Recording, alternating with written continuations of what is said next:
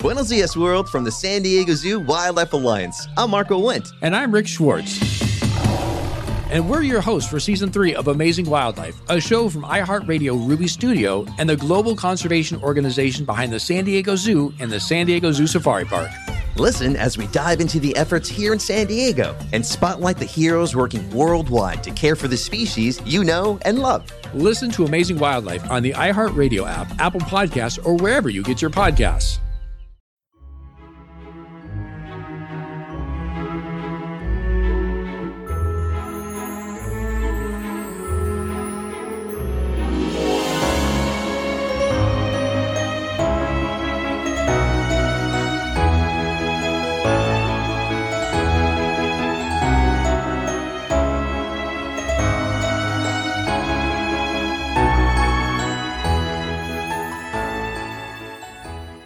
Welcome back, everyone, to 1001 Classic Short Stories and Tales.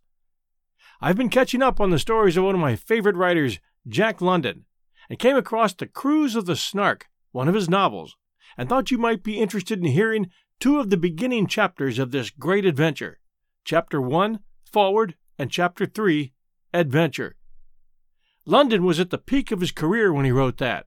He was married to Charmian and living pretty comfortably at their ranch in Northern California, still writing and in demand for his stories.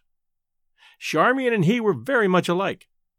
In spite of the comfort and security of the ranch, she longed for adventure as much as he did, and somehow they hatched the idea to build a sailing vessel that could take them to Hawaii and other islands on a two year voyage. Chapter 1, The Foreword, explains how the idea took place, and chapter 3 takes place after he sunk a lot of money and work into the boat, and it's finally ready for the voyage. And a magazine that he writes for puts a notice out that he's seeking a cook and cabin boy. And that notice receives a tremendous response from persons of all ages from all places. The yearning for the adventure of a lifetime exists in most people, I believe, and when that chance comes, you know it. And you know it when it passes you by. If you'd like to hear the whole story, maybe this year at 1001 Stories for the Road, where we do our long format classics. And now, The Cruise of the Snark. Chapter 1 Foreword and Chapter 3 Adventure. It began in the swimming pool at Glen Ellen. Between swims, it was our wont to come out and lie in the sand and let our skins breathe the warm air and soak in the sunshine. Roscoe was a yachtsman. I had followed the sea a bit, it was inevitable that we should talk about boats. We talked about small boats and the seaworthiness of small boats. We instanced Captain Slocum in his three year voyage around the world in the Spray. We asserted that we were not afraid to go round the world in a small boat, say, forty feet long. We asserted furthermore that we would like to do it. We asserted finally that there was nothing in this world we liked better than a chance to do it. Let us do it, we said, in fun. Then I asked Charmian privately if she'd really care to do it, and she said it would be too good to be true. The next time we breathed our skins in the sand by the swimming pool, I said to Roscoe, Let us do it. I was in earnest, and so was he, for he said, When do we start? I had a house to build on the ranch, also an orchard, a vineyard, and several hedges to plant, and a number of other things to do. We thought we would start in four or five years. Then the lure of the adventure began to grip us. Why not start at once? We'd never be younger, any of us. Let the orchard, vineyard, and hedges be growing up while we were away. When we came back, they'd be ready for us, and we could live in the barn while we built the house. So the trip was decided upon, and the building of the Snark began. We named it the Snark because we could not think of any other name. Our friends cannot understand why we make this voyage. They shudder and moan and raise their hands. No amount of explanation can make them comprehend that we are moving along the line of least resistance, that it is easier for us to go down to the sea in a small ship than to remain on dry land, just as it is easier for them to remain on dry land than go down to the sea in the small ship. This state of mind comes of an undue prominence of the ego. They cannot get away from themselves. they cannot come out of themselves long enough to see that their line of least resistance is not necessarily everybody else's line of least resistance.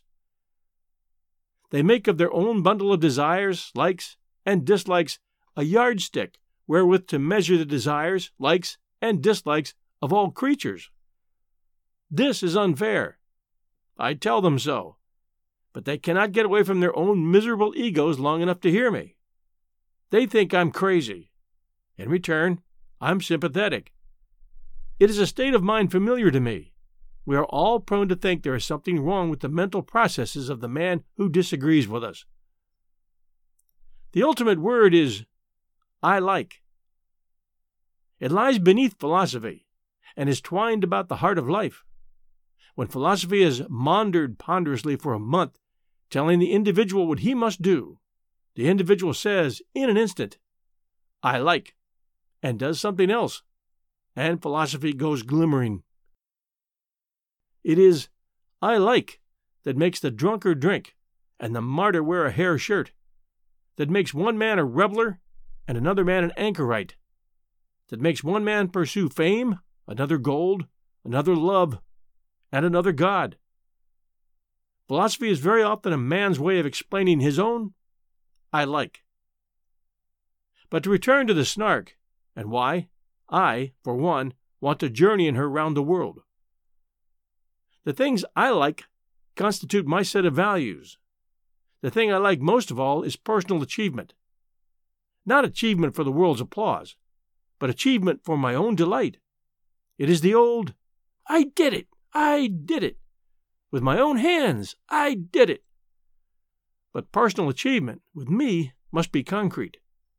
I'd rather win a water fight in the swimming pool, or remain astride a horse that's trying to get out from under me, than write the great American novel. Each man to his liking. Some other fellow would prefer writing the great American novel to winning the water fight or mastering the horse. Possibly the proudest achievement of my life, my moment of highest living, occurred when I was 17. I was in a three masted schooner off the coast of Japan. We were in a typhoon. All hands had been on deck most of the night. I was called from my bunk at seven in the morning to take the wheel. Not a stitch of canvas was set. We were running before it under bare poles, yet the schooner fairly tore along. The seas were all of an eighth of a mile apart, and the wind snatched the whitecaps from their summits, filling the air so thick with the driving spray that it was impossible to see more than two waves at a time. The schooner was almost unmanageable, rolling her rail under to starboard and to port, veering and yawing anywhere between southeast and southwest, and threatening, when the huge seas lifted under her quarter, to broach to. Had she broached to, she would ultimately have been reported lost with all hands and no tidings. I took the wheel. The sailing master watched me for a space. He was afraid of my youth, feared that I lacked the strength and the nerve. But when he saw me successfully wrestle the schooner through several bouts, he went below to breakfast. Fore and aft, all hands were below at breakfast.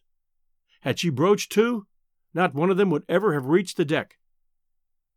For forty minutes I stood there, alone at the wheel, in my grasp the wildly careening schooner and the lives of twenty two men, once we were pooped.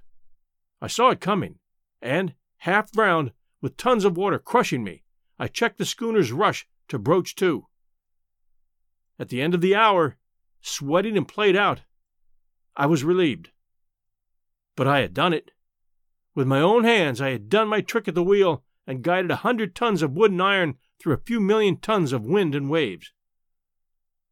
My delight was in that I had done it not the fact that 22 men knew I had done it. Within the year, over half of them were dead and gone, yet my pride in the thing performed was not diminished by half. I am willing to confess, however, that I do like a small audience. But it must be a very small audience composed of those who love me and whom I love.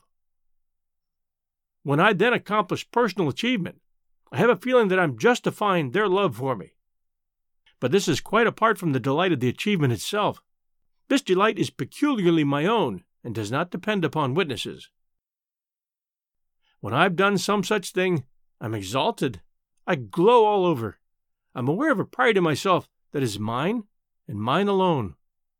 It is organic. Every fiber of me is thrilling with it. It's very natural. It is a mere matter of satisfaction and adjustment to environment. It is success. Life that lives is life successful, and success is the breath of its nostrils. The achievement of a difficult feat is successful adjustment to a sternly exacting environment. The more difficult the feat, the greater the satisfaction at its accomplishment. Thus it is with the man who leaps forward from the springboard, out over the swimming pool, and with a backward half revolution of the body, enters the water head first. Once he leaves the springboard, his environment becomes immediately savage, and savage the penalty it will exact should he fail and strike the water flat. Of course, the man does not have to run the risk of the penalty.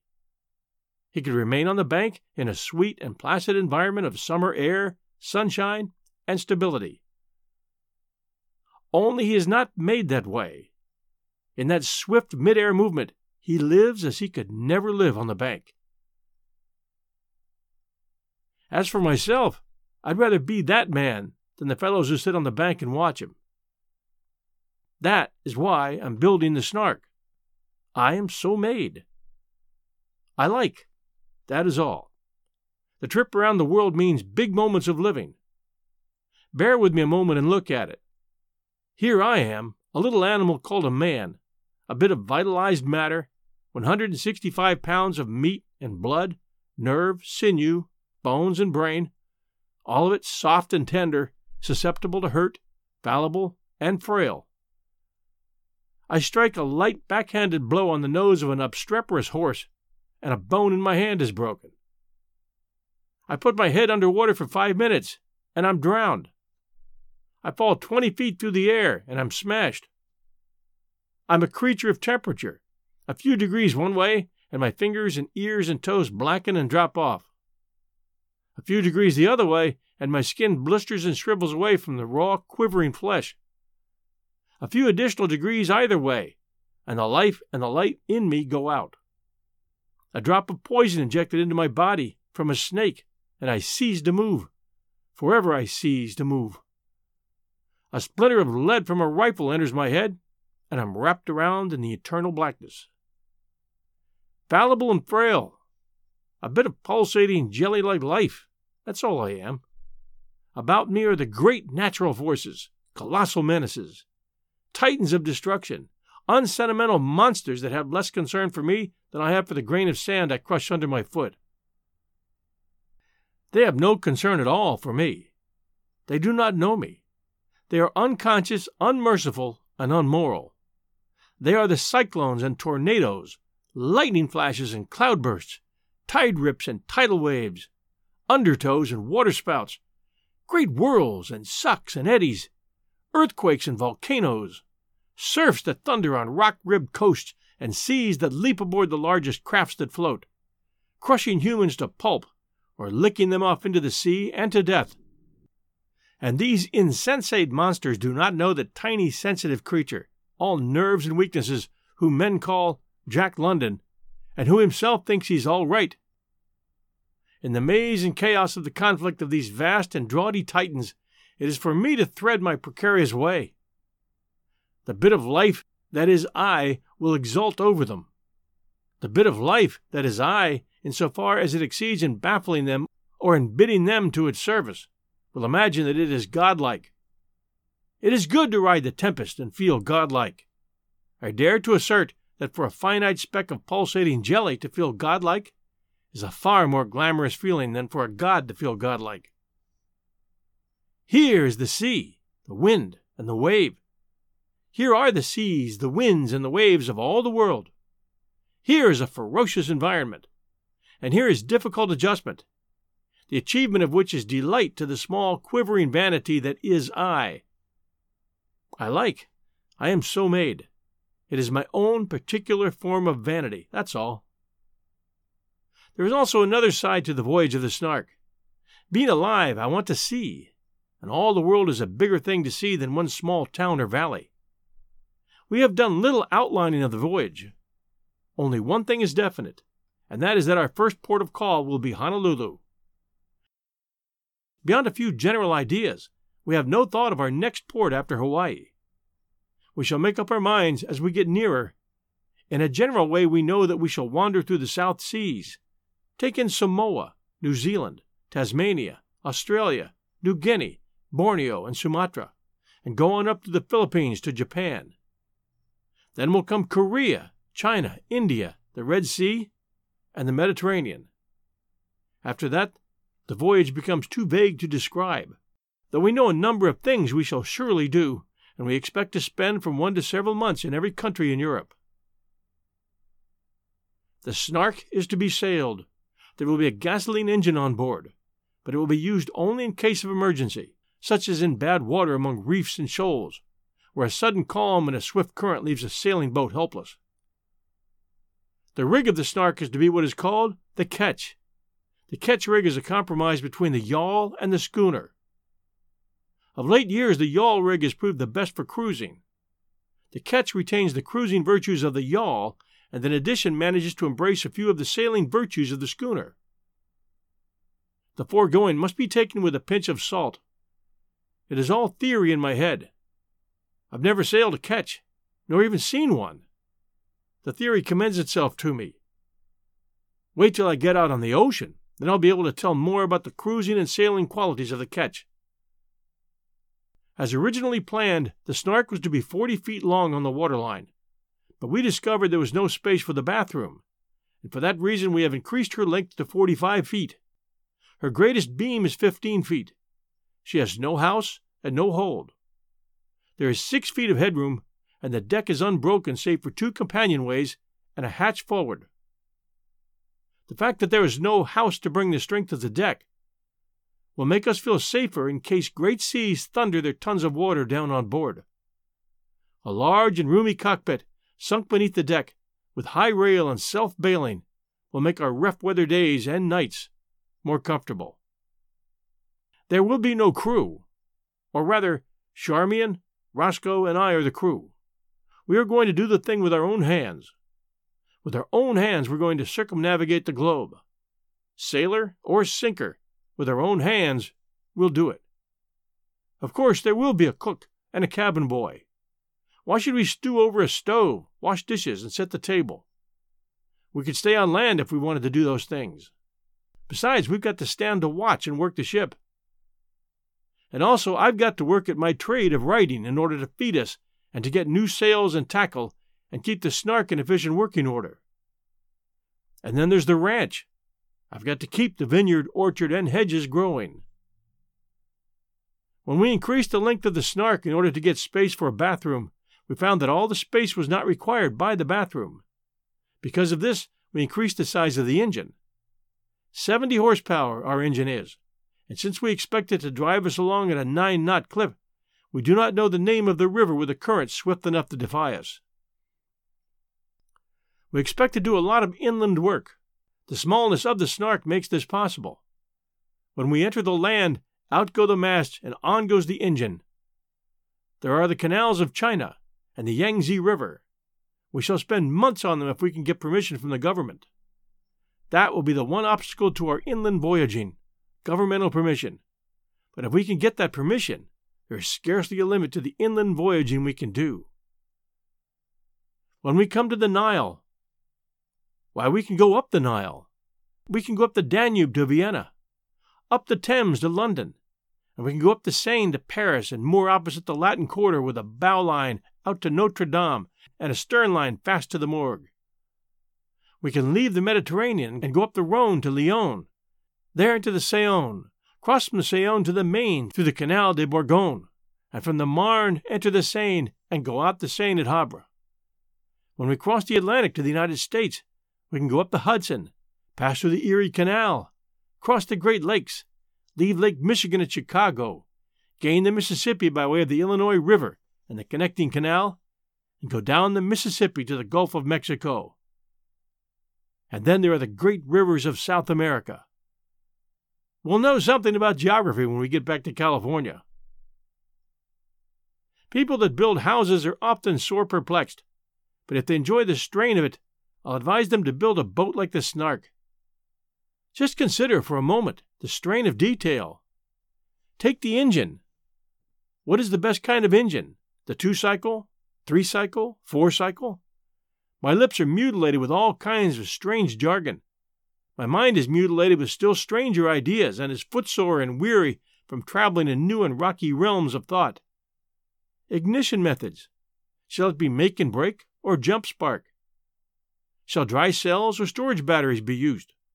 A storage battery commends itself, but it requires a dynamo. How powerful a dynamo? And when we have installed a dynamo and a storage battery, it is simply ridiculous not to light the boat with electricity. Then comes the discussion of how many lights and how many candle power. It is a splendid idea. But electric lights will demand a more powerful storage battery, which in turn demands a more powerful dynamo. And now that we've gone in for it, why not have a searchlight? It would be tremendously useful. But the searchlight needs so much electricity that when it runs, it will put all the other lights out of commission. Again, we travel the weary road in the quest after more power for storage battery and dynamo. And then, when it's finally solved, someone asks, What if the engine breaks down? And we collapse. There are the side lights, the binnacle light, and the anchor light. Our very lives depend upon them. So we have to fit the boat throughout with oil lamps as well. But we're not done with that engine yet. The engine is powerful. We are two small men and a small woman. It will break our hearts and our backs to hoist anchor by hand. Let the engine do it. And then comes the problem of how to convey power forward from the engine to the winch. And by the time all this is settled, we redistribute the allotments of space to the engine room, galley, bathroom, staterooms, and cabin, and begin all over again. And when we've shifted the engine, I send off a telegram of gibberish to its makers at New York, something like this Toggle joint abandoned charge, thrust bearing accordingly distance from forward side of flywheel to face of stern post, 16 feet 6 inches. Just potter around in quest of a best steering gear or try to decide whether you will set up your rigging with old fashioned lanyards or with turnbuckles if you want strain of detail. Then there's the problem of gasoline 1,500 gallons of it. What are the safest ways to tank it and pipe it? And which is the best fire extinguisher for a gasoline fire? Then there's the pretty problem of a lifeboat and the stowage of the same. And when that is furnished, come the cook and cabin boy to confront one with nightmare possibilities. It is a small boat, and will be packed close together. The servant girl problem of landsmen pales to insignificance. We did select one cabin boy, and by that much were our troubles eased. And then the cabin boy fell in love and resigned. And in the meanwhile, how is a fellow to find time to study navigation when he's divided between these problems and the earning of the money wherewith to settle the problems? Neither Roscoe nor I knew anything about navigation, and the summer is gone, and we're about to start, and the problems are thicker than ever, and the treasury is stuffed with emptiness. Well, anyway, it takes years to learn seamanship, and both of us are seamen. If we don't find the time, we'll lay in the books and instruments and teach ourselves navigation on the ocean between San Francisco and Hawaii. Roscoe is a masterful man. Well, we've got it, and the dynamo, and the storage battery, why not have an ice machine? Ice in the tropics? It is more necessary than bread. Here goes for the ice machine. Now I'm plunged into chemistry, and my lips hurt, and my mind hurts. And how am I ever to find the time to study navigation? Buenos Dias, world, from the San Diego Zoo Wildlife Alliance. I'm Marco Wendt. And I'm Rick Schwartz and we're your hosts for season three of Amazing Wildlife, a show from iHeartRadio Ruby Studio and the global conservation organization behind the San Diego Zoo and the San Diego Zoo Safari Park. Listen as we dive into the efforts here in San Diego and spotlight the heroes working worldwide to care for the species you know and love. Listen to Amazing Wildlife on the iHeartRadio app, Apple Podcasts, or wherever you get your podcasts.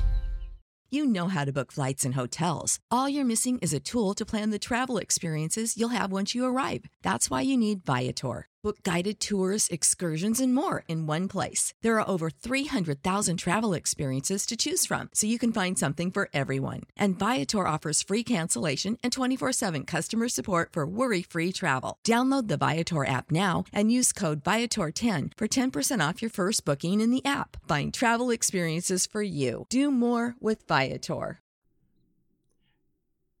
Chapter 3 Adventure no, adventure is not dead, and in spite of the steam engine and of Thomas Cook and Son.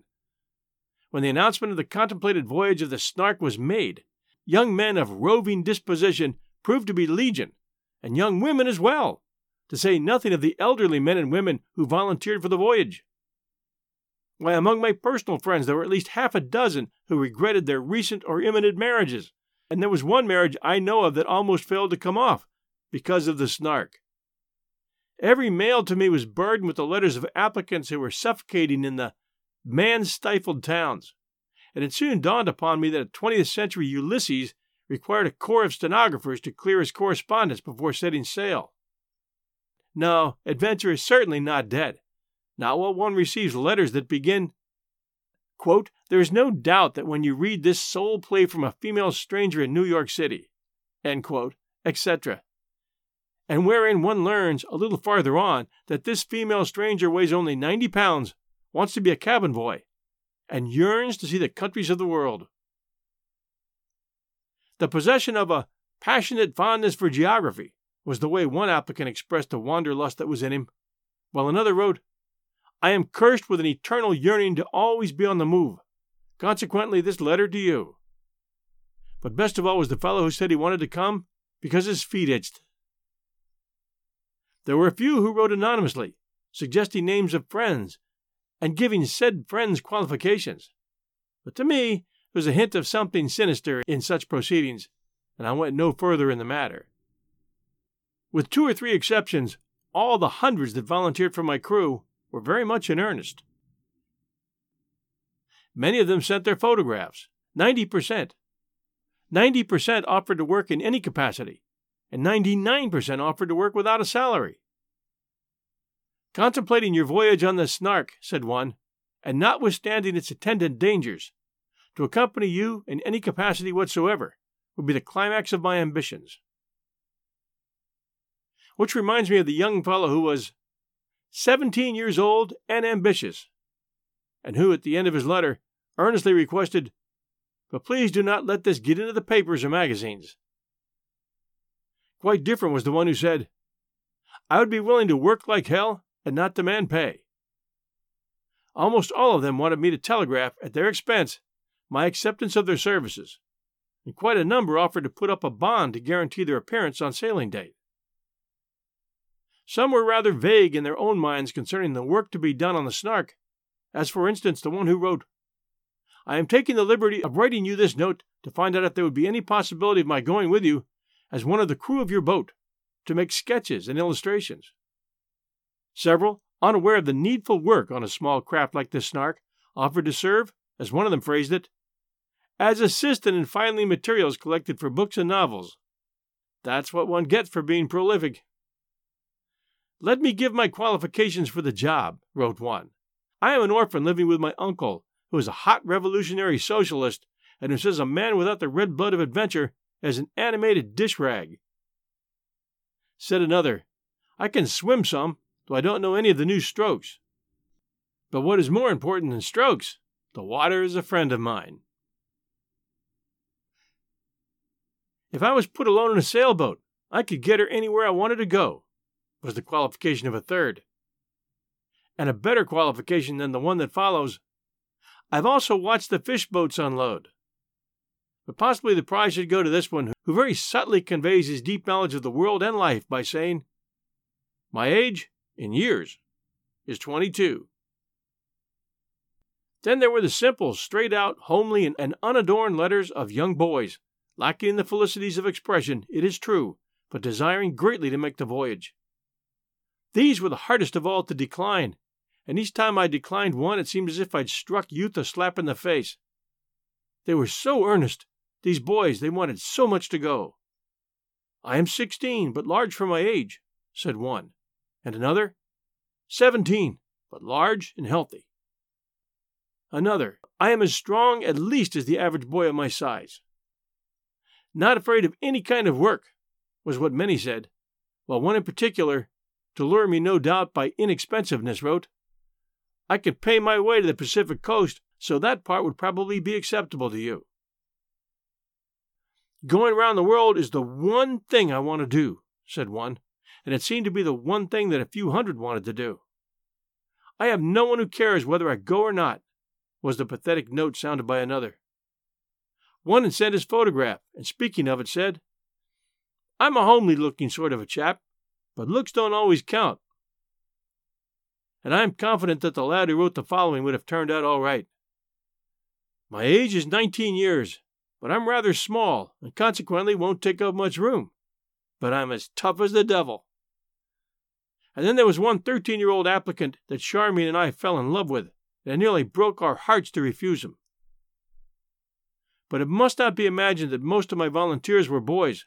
On the contrary, boys constituted a very small proportion. There were men and women from every walk of life. Physicians, surgeons, and dentists offered in large numbers to come along and like all the professional men, offered to come without pay, serve in any capacity, and to pay, even, for the privilege of so serving. There was no end of compositors and reporters who wanted to come, to say nothing of experienced valets, chefs, and stewards. Civil engineers were keen on the voyage. Lady companions galore cropped up for Charmian, while I was deluged with applications of would be private secretaries. Many high school and university students yearned for the voyage, and every trade in the working class developed a few applicants, the machinists, electricians, and engineers being especially strong on the trip. I was surprised at the number who, in the musty law offices, heard the call of adventure, and I was more than surprised by the number of elderly and retired sea captains who were still thralls to the sea. Several young fellows, with millions coming to them later on, were wild for the adventure, as were also several county superintendents of schools. Fathers and sons wanted to come, and many men with their wives, to say nothing of the, of the young woman stenographer who wrote, Write immediately if you need me. I shall bring my typewriter on the first train. But the best of all is the following. Observe the delicate way in which he worked in his wife. He wrote, I thought I would drop you a line of inquiry as to the possibility of making the trip with you, I'm 24 years of age, married, and broke, and a trip of that kind would be just what we're looking for. Come to think of it, for the average man, it must be fairly difficult to write an honest letter of self recommendation. One of my correspondents was so stumped that he began his letter with the words, This is a hard task. And, after vainly trying to describe his good points, he wound up with, It is a hard job writing about oneself. Nevertheless, there was one who gave himself a most glowing and lengthy character, and in conclusion stated that he had greatly enjoyed writing it. But suppose this your cabin boy could run your engine, could repair it when out of order. Suppose he could take his turn at the wheel, could do any carpenter or machinist work. Suppose he is strong, healthy, and willing to work. Would you not rather have him than a kid that gets seasick and can't do anything but wash dishes? It was letters of this sort that I hated to decline. The writer of it, self taught in English, had been only two years in the United States, and, as he said, I am not wishing to go with you to earn my living, but I wish to learn and see. At the time of writing to me, he was a designer for one of the big motor manufacturing companies. He had been to sea quite a bit, and had been used all his life to the handling of small boats. I have a good position but it matters not so with me, as I prefer traveling, wrote another. As to salary, look at me, and if I'm worth a dollar or two, all right, and if I'm not, nothing said. As to my honesty and character, I shall be pleased to show you my employers. I never drink, no tobacco, but to be honest, I myself, after a little more experience, want to do a little writing. I can assure you that I am eminently respectable but find other respectable people tiresome. The man who wrote the foregoing certainly had me guessing, and I'm still wondering whether or not he'd have found me tiresome, or what the deuce he did mean. I've seen better days than what I'm passing through today, wrote an old salt, but I've seen them a great deal worse also. But the willingness to sacrifice on the part of the man who wrote the following was so touching that I could not accept. I have a father, a mother, brothers and sisters, dear friends, and a lucrative position, and yet I will sacrifice all to become one of your crew. Another volunteer I could never have accepted was the finicky young fellow who, to show me how necessary it was that I should give him a chance, pointed out that to go in the ordinary boat, be it schooner or steamer, would be impracticable, for I would have to mix among and live with the ordinary type of seamen, which as a rule is not a clean sort of life. Then there was the young fellow of twenty six who had run through the gamut of human emotions and had done everything from cooking to attending Stanford University, and who at the present writing was a vaquero on a 55,000 acre range. Quite in contrast was the modesty of the one who said, I am not aware of possessing any particular qualities that would be likely to recommend me to your consideration. But should you be impressed, you might consider it worth a few minutes' time to answer. Otherwise, there's always work at the trade. Not expecting, but hoping, I remain, etc. But I've held my head in both my hands ever since, trying to figure out the intellectual kinship between myself and the one who wrote. Long before I knew of you, I had mixed political economy and history and deducted there from many of your conclusions in concrete. Here, in its way, is one of the best, as it is the briefest that I received. If any of the present company signed on for the cruise happens to get cold feet, and you need one more who understands boating, engines, etc., would like to hear from you, etc. Here's another brief one. Point blank, would like to have the job of cabin boy on your trip around the world, or any other job on board. Am 19 years old, weigh 140 pounds, and am an American.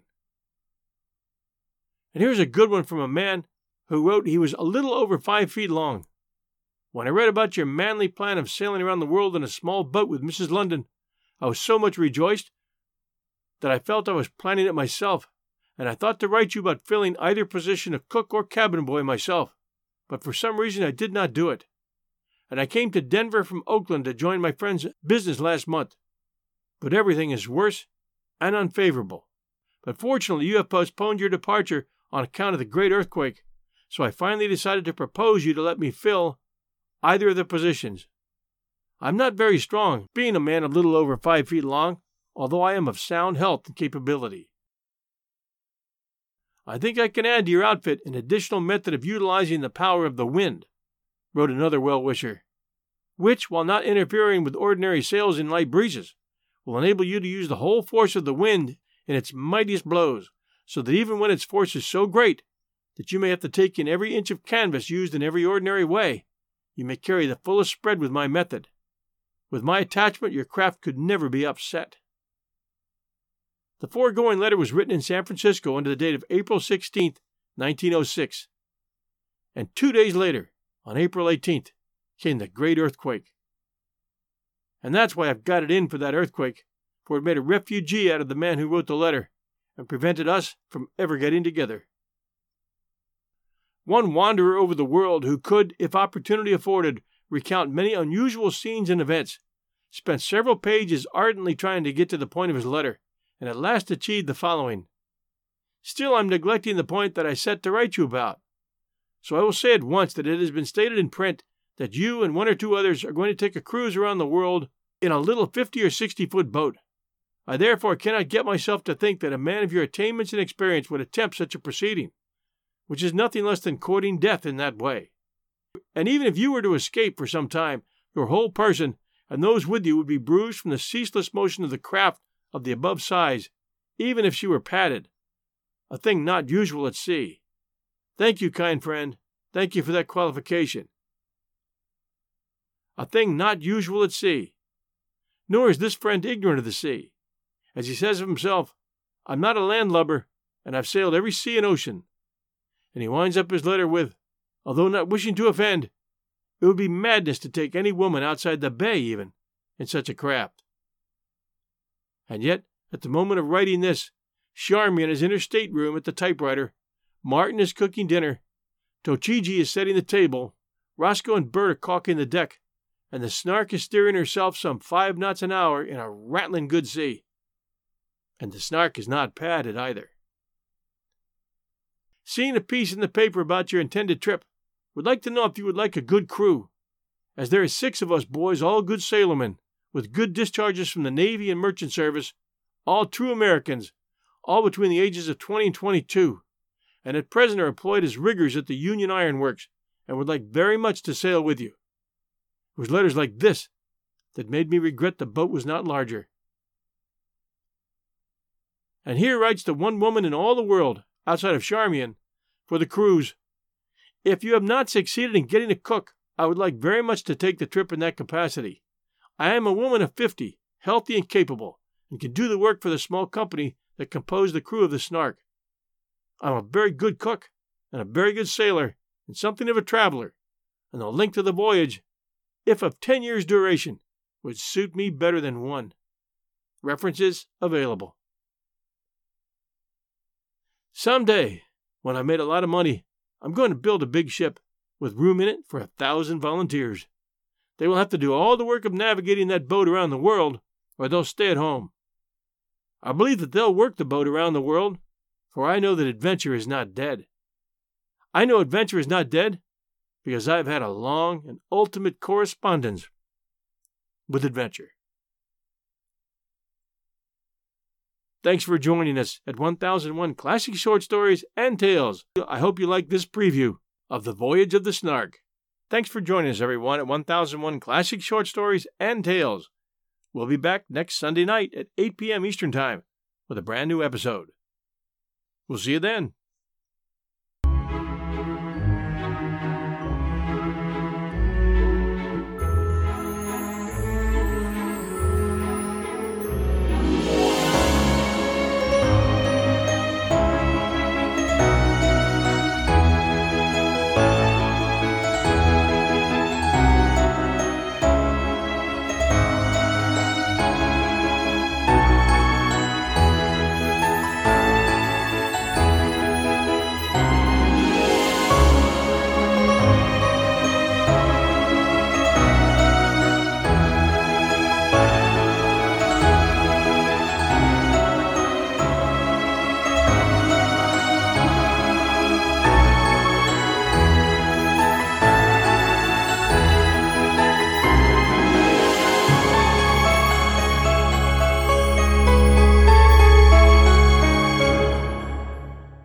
Dias, world, from the San Diego Zoo Wildlife Alliance. I'm Marco Wendt. And I'm Rick Schwartz.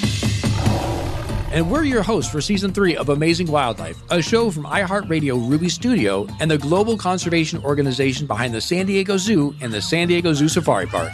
Listen as we dive into the efforts here in San Diego and spotlight the heroes working worldwide to care for the species you know and love. Listen to Amazing Wildlife on the iHeartRadio app, Apple Podcasts, or wherever you get your podcasts.